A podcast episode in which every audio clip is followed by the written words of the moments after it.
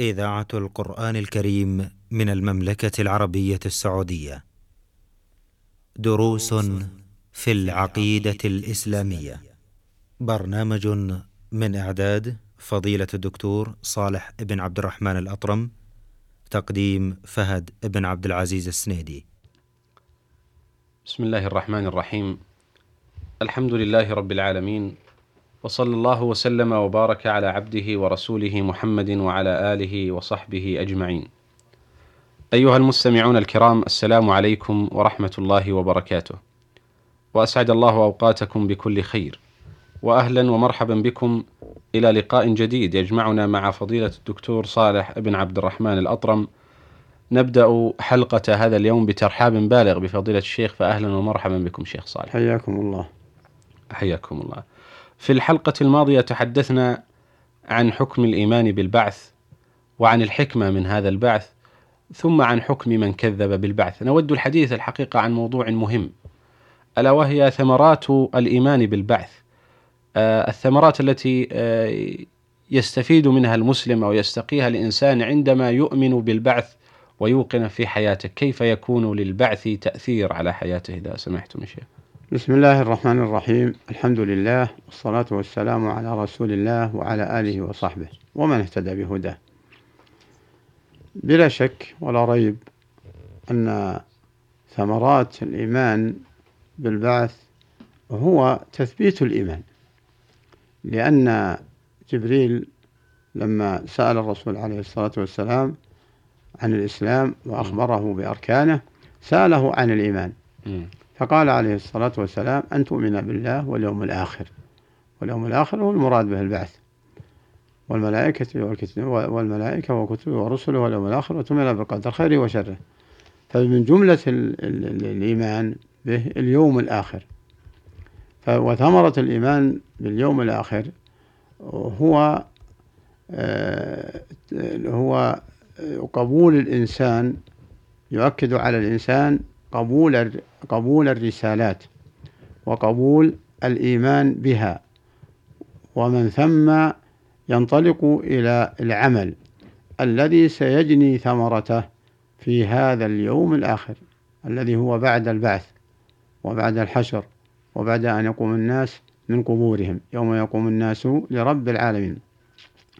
يوم يبعثر ما في القبور ويحصل ما في الصدور.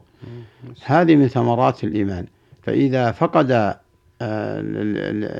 الإيمان باليوم الآخر آه، أخذته نزعات آه، نفسه وهواه وشهواته وشيطانه إلى الغفلة عما وراء هذه الحياة الدنيا. ومن ثم شابه من لم يؤمن باليوم الآخر أصلا. ففرقا بين من آمن باليوم الآخر ثم أمعن النظر في ثمرات هذا الإيمان وفرقا بين من آمن وكأنه لم يؤمن. فالذي آمن به ولكنه لم يعمل ولم يستعد له فهو مشابه لمن أنكره بالكلية.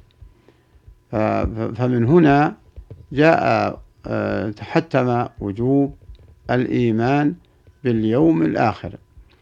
و ويا سعادة من اعتقد آه، هذه آه، اعتقد وجوب الإيمان بهذه الأركان من أجل أن يتلقى الشريعة وأن يعمل بها وأن يعمل بها ليجني آه، ثمرتها وهي الطمأنينة في هذه الدنيا ويجني ثمرتها وهي حسن العاقبة بعد موته في البرزخ. وهكذا في بعد قيام الساعة. نعم. إذا من ثمرات الإيمان كما ذكرتم الإيمان بالبعث آه، الإيمان بقدرة الله سبحانه وتعالى وعظمته. نعم. هذا الإيمان يدفع الإنسان بلا شك. إذا علم بقدرة الله سبحانه وتعالى وأنه قادر على بعثه بعد وفاته يدفعه إلى مزيد عمل. نعم. ويدفعه إلى إمساك عن محرم. نعم. هذه ثمرة مهمة من ثمرات الإيمان بالبعث. ثم تدفعه إلى ثمرة ثالثة مهمة ألا وهي محاسبة النفس. نعم. فإن الذي يوقن بأنه يوم القيامة سيقف بين يدي الله سبحانه وتعالى سيحاسب نفسه في هذه الدنيا قبل أن يحاسب. لقوله تعالى فمن كان يرجو لقاء ربه فليعمل عملا صالحا. نعم. المؤمن إذا أيقن بلقاء ربه سبحانه وتعالى دفعه هذا إلى العمل دفعه إلى محاسبة النفس. أيضا أود التركيز على موضوع آخر ألا وهو تفاوت الدرجات بتفاوت الأعمال في هذه الدنيا الذي يؤمن بالبعث يؤمن يقينا بتفاوت الدرجات يوم القيامة نعم.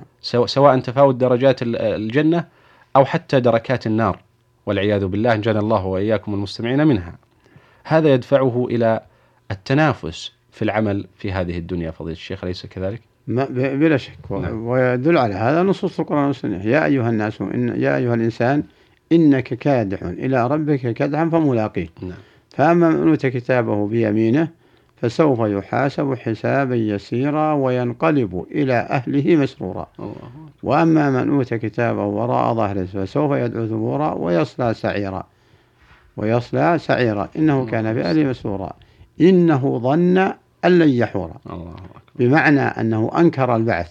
نعم. وظن أنه إذا مات أكلته الأرض وأصبح رميما تذروه الرياح.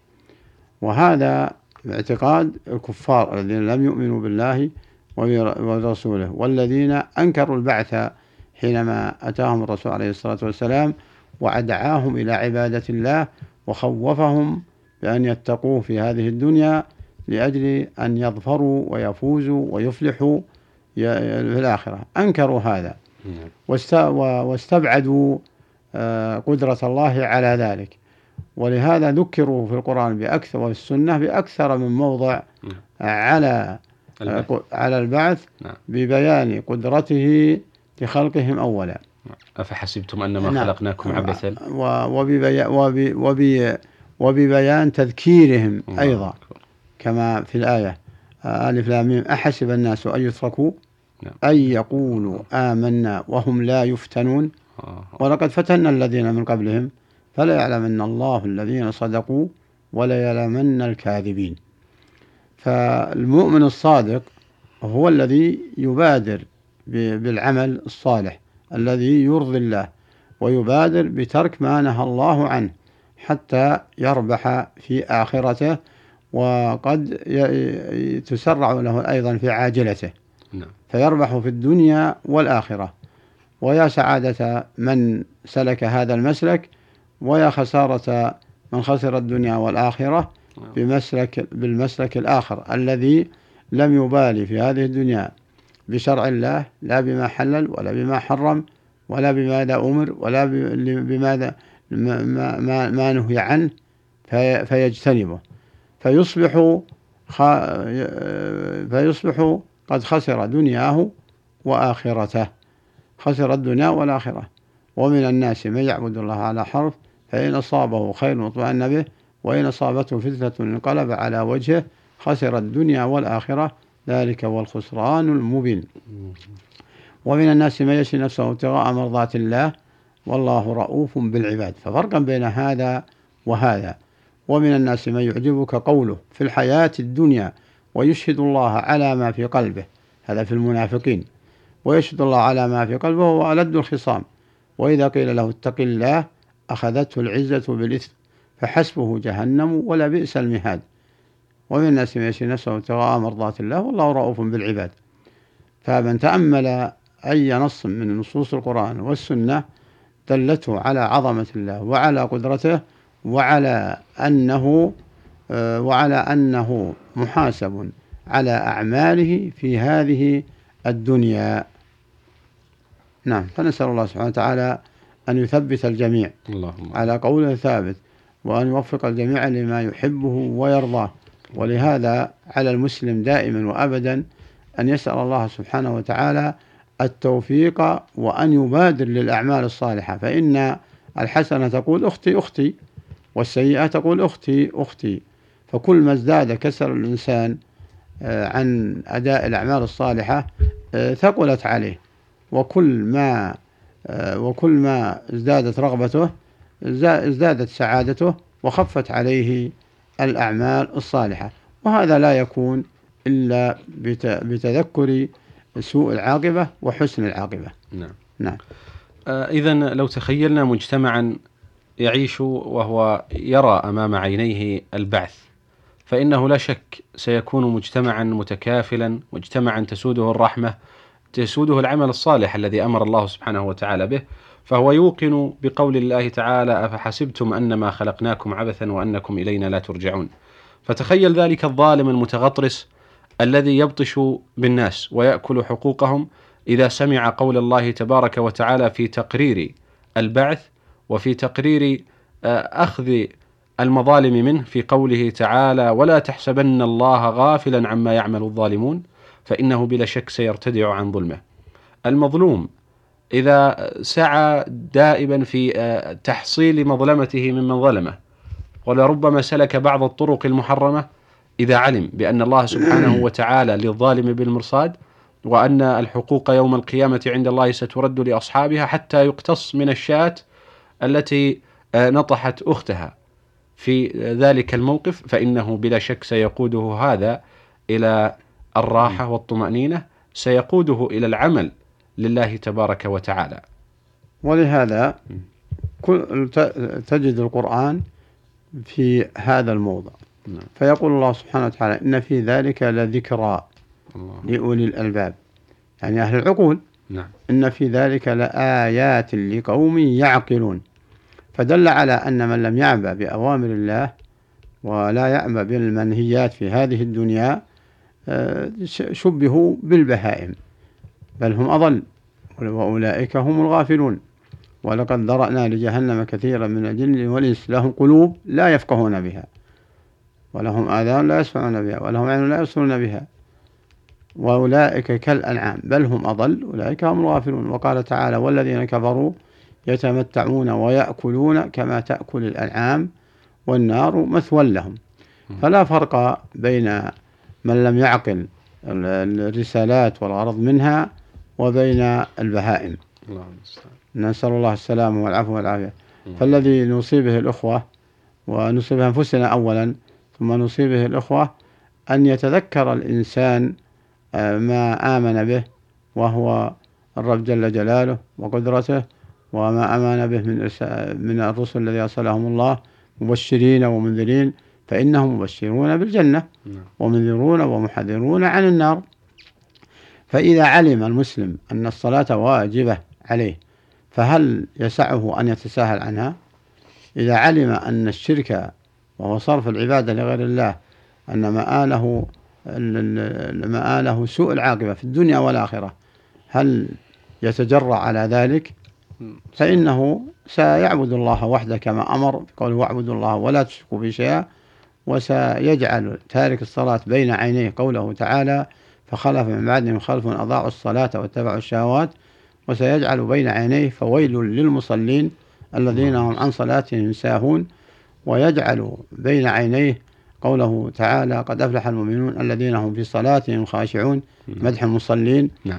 فإذا عقل التحذير عن ترك الصلاة وعقل وثمرة الصلاة التي ذكرها الله في القرآن فإن ذلك يدفعه يدفعه إلى المبادرة نعم. بالعمل الله. وهذا أمر محسوس حتى في الدنيا نعم. حتى في الأمور الدنيوية إذا خاف الإنسان ممن هو فوقه من رئيس أو مدير أو نحو ذلك أو الحاكم تجده يتحاشى أمورا كثيرة فالله سبحانه وتعالى آه، أقدر القادرين الله شكر الله لكم الشيخ نعم. على هذا البيان. ونسأل الله تعالى يجعلنا والمستمعين الكرام يستمعون القول فيتبعون أحسنه وأن يحشرنا في زمرة الأنبياء والصديقين والشهداء والصالحين وحسن أولئك رفيقا.